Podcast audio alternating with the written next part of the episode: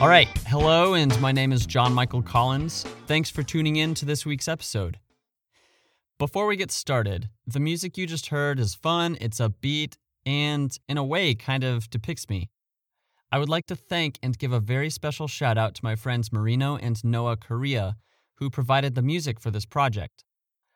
They're part of a company called Cinema Sonic, which is a company dedicated to providing quality audio and visual works for your next project. They're planning on opening a new studio in the Seattle area catering to professional level podcast production. If you would like to learn more, visit their website at cinema sonic.com. Cinema as in a movie cinema, hyphen sonic as in supersonic, dot com. And we're back with me talking about stuff. This is a podcast that's designed to help me just kind of free up and reorganize space in my head, which to my benefit will hopefully help my head run smoother. Because I tend to talk people's minds off when I'm with them about really great things, but hopefully this will be like a an outlet where I can do that. My brain can't run as fast as a computer, fortunately. So this it's like a vocal diary just like a normal journal or diary. Yes, men can have diaries too, but we call them journals. No, that's that's silly. This isn't to seek any sort of social gain, but in turn aims to share like a story or stories that would resonate with the listener. And if nobody listens, that's okay. This is fun just talking to myself. Each episode, I will talk about one or multiple topics regarding whatever my magical wheel of improv lands on. How many topics depends on my 20 minute max time per episode. We are on a roll, popping these things out like toast from a toaster or waffles, coffee, pulling shots. So, number two, takes us back to when I was young and played on hay bales. This was fun because it was in my childhood. We lived on like a ranch in northern Colorado, specifically Wellington, Colorado, and we had three horses, horses named Porky, Mocha, and Coco. Porky was my horse, Mocha was one of my sister's horses, and Coco was another sister's horse. So, yeah, the hay bales these hay bales were super cool because we used them to feed the horses. And when I say my horse, they were all of our horses, but I don't know if it was mom's idea or dad's idea, but to like, let's get horse. Yeah, at what point were they like, honey, I think the kids should have horses? Yeah, honey, I think that's a great idea. Be- I don't know. that's such a random idea. Anyway, the hay bales. There were like a lot of them in a little barn that we had. And I would just, you know, they were wrapped in twine and I was able to lift them up as a little boy. I don't know, I was like maybe eight. A lot of my childhood memories stem from eight years old, or I just think I was eight when I may have been like 12 or 13. So imagine a bunch of sugar cubes and make a make a pile of them, but like stack them neatly on top of each other. Make five layers of 25 sugar cubes. So you got 25 on the first layer, 25 on the second, 25 on the third. Yeah, 125 sugar cubes. Now imagine you start kind of building a staircase with them. You take one off, set it aside, or throw it in your cup of coffee just to get rid of them. And as eventually you kind of make this cool design with it. It's it started out as this this square of sugar cubes. But uh yeah, what I did, it's like now get me to ant size. ants and sugar cubes. Ants love sugar. A lot of ants could like carry a sugar cube because together they're so strong, but individually they're not. Long story short, I would just pick them up and I would make make a fort with them. And I would I would move them around to where I could make tunnels. And I don't think I ever brought like anything from inside in there because maybe mom and dad would be like, Where'd all the forks and spoons go? That's not what they sound like, but where'd all the forks and spoons go? Or where's where's Michael? Where's John Michael? Or why are my shoes missing? I didn't I didn't take, well, let's just say I didn't take stuff from inside. It was a super cool time because, like, I like forts and forts were fun. Yeah, that's about that's about it with the hay bales. So let's go to the next topic in elementary school to when we dug tunnels in the sand. I refer to this as we because it's not just me. I had a bunch of friends who would, at recess, like we had a sandbox and we would dig tunnels in the sand. This was at Rivendell in Colorado. It would be a group of us and we, we called it Tunnel Town. We would have so many so many minutes in recess and we would just sit there and we would each kind of sit in a circle or maybe it was only a couple of us, two of us. The idea was we each start digging a hole, and each of those holes meet up with each other. So it's a tunnel. Similar to what ants do. Ants do this with their civilizations, which is cool. And oftentimes I would come home from school with sand in my shoes because I was just uh, playing in the sand and I would try to leave some of that sand at home. Oh, also, or no, I would try to leave some of that sand in the sandbox, not take it home. Why would I take it home? One of the cool things that we learned to do, if you're listening to this, you know who you are if you played in the sandbox and you had a magnet. We would extract iron out of the sand. It's like we were mining, we were miners. I don't know. I think at one point we might have had like a big bag like, what what do you do with that? What's a what's an elementary school kid do with a bag of iron? Put it in their cereal? No, that's probably a horrible idea because it's highly concentrated and could maybe hurt you or make you sick. So don't bring that home and don't eat it, okay? I don't endorse that at all. No. So yeah, that was to when we dug tunnels in the sand. That was pretty cool. All right. Yeah, that was pretty cool. Tunnel Town. Ah. So next, I'll take you to when I went fishing in a canoe on a lake in Missouri. I think this was around 2017. I was driving around the country and I was in no, yeah, yeah, no, no, no, yeah, no, yeah, no, yeah, no. I was moving from Colorado to Minnesota, and along the way, I drove and stopped in Missouri. I have family in Missouri. I love you a bunch, all of you, if you're listening. Some of these family members live in an area, but it was a lake. I'll just say it was a lake in Missouri. And it was super cool because it was a cabin out in the woods.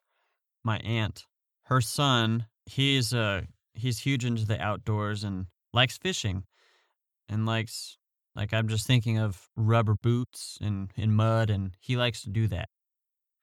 A big thing that I find myself falling back to is like being remembered of my childhood. I think of Peter Pan. Peter Pan, he never wanted to grow up. He always wanted to be a kid because as a kid, you have your imagination and it runs wild. As an adult, like you got to do taxes and you got to go to work.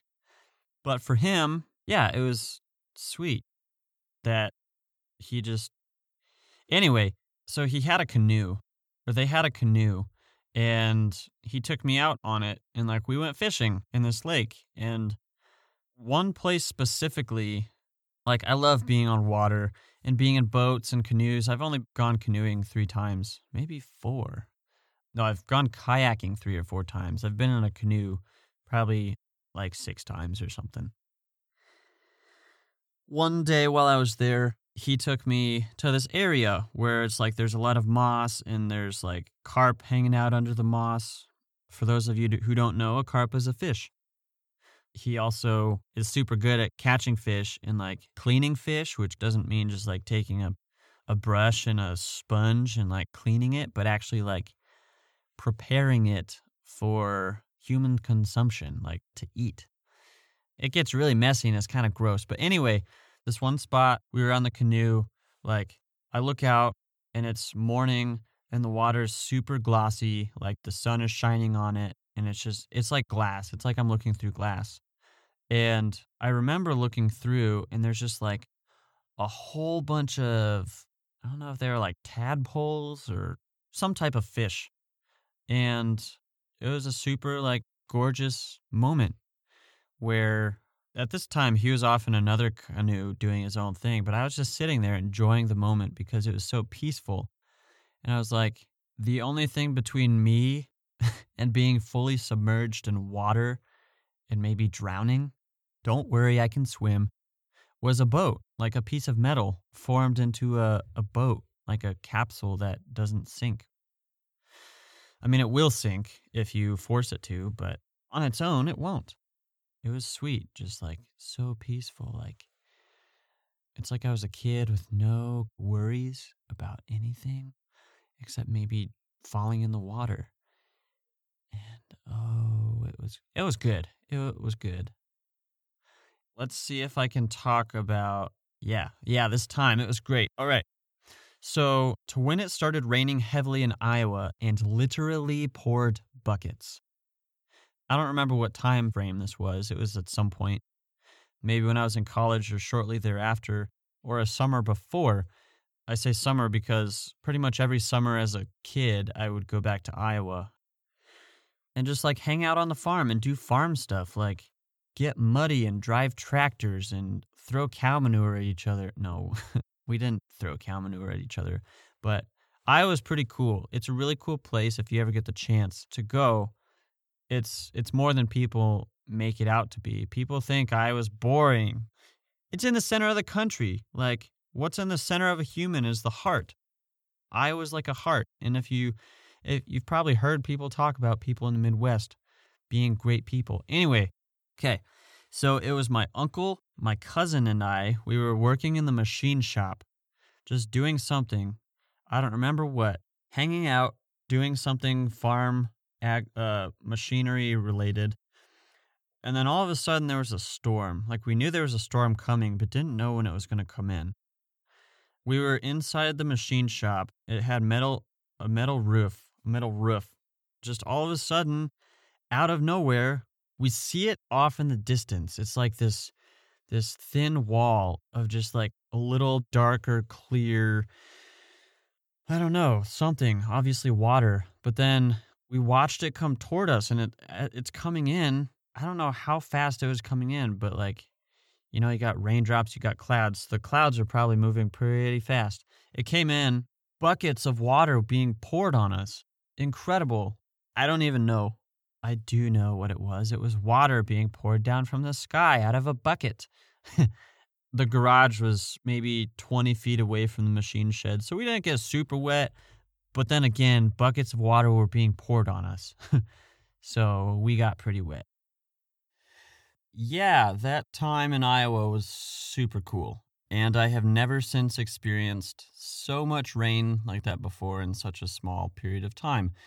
It's also fun when it's raining and you wear a raincoat because I love it. It's like you're laughing at the rain. It's like, ha ha ha, you can't get me wet. Anyway, so in six minutes, I'm going to try to, six to seven minutes, I'm going to try to talk about one last thing, which was a super cool time. And it's a really great skill to learn to when I learned how to spot satellites in the sky. Uh, this was in 2015 when I traveled to Albania. I had a friend, and one night we're talking about life. He taught me how to like just focus your vision, be still in the moment, and looking up at the stars. And we we took this really cool walk to overlook this beach area that we were staying in southern Albania, and oh my gosh, the light pollution was so magnificent that we you could just see billions of stars, and I don't even know how to explain it. I mean, I don't know at what point your vision starts to be bad enough to where you're not able to do this, but basically just like a lesson I took away from it was to be still. And I wish that I did a better job of implementing that today. I mean, in Seattle, it's hard because there's so much gross light pollution that you can't see stars. And every time I see a star, I'm like, Oh, wow. I kind of forgot about those. I didn't forget about him, but you know what I mean. Another thing that my friend we talked about was like when you both have similar thoughts about something, I don't even know how to explain this. It's like you're on the same frequency. So, in terms of like looking at satellites, with the thought of frequencies, he's like, yeah, whenever we both look up at the sky and look at satellites, it's like we're together in the moment. What's also cool is I have this app on my phone to where you can actually, in real time, point at the sky and it shows you the constellations. And you can even search for stuff. Like you can search for Betelgeuse and it'll show you where it is relative to where you're currently standing in the moment. I got the privilege to go to Maui and I learned about the the Southern Cross, which is a constellation. I don't know a whole bunch about it, but it was really cool to be able to see because you could only see it like super early in the morning when it was just about to touch the southern horizon as the sun was coming up. So, or right before the sun was, com- maybe like an hour before the sun was coming up. It took me like two or three days to wake up on time to be able to see it instead of like waking up and like, oh no, I'll just go back to sleep. But finally, on the third day, I rose super early in the morning and I saw it and it was glorious. It was one of the coolest things I've ever seen. Just with with the nice breeze, the nice cool breeze, the nice cool tropical breeze. It was beautiful. Hawaii is in the northern hemisphere, but it's the southernmost part of the northern hemisphere that you can still that you can see the Southern Cross. I think it might be the most perfect place you can see it. I don't really know. That's probably not true. Yeah, so I even saw satellites there and like I looked them up and I looked up Betelgeuse and I looked up all these other gosh, I don't even remember their names, but it was it's just fascinating to like think planet Earth is such a tiny speck in the night sky. Go to Google and search pale blue dot it's a picture facing back at Earth, and then there's a beam of light over Earth. And it's like, wow. In my opinion, that's not a coincidence. That's grand design. And it tells me we're so loved and privileged to be able to even wake up in the morning. We're privileged to be able to look up at the night sky and see billions of stars. We're privileged to breathe. Next time you can, Go outside, look up at the sky, and just be still. Be present in the moment. Take deep breaths to yourself and just be with yourself. It's weird because when you look at stars, it seems like they're moving, but they're actually not. Just do that. It's super awesome. Like I've said before, that everything is super awesome. Wow, we got to one, two, three, four, five six topics this first topic filled episode, which is super great. I hope that at least something resonated, and if it didn't, that's okay. I really want to thank you from the deepest part of my heart for tuning into this episode. Please feel free to share this with your family and friends and anyone and everyone you know. And also, if you don't mind, head over to my website, which acts as my creative portfolio, johnmichaelcollins.com. In the morning, I shout, hooray! Thanks for listening.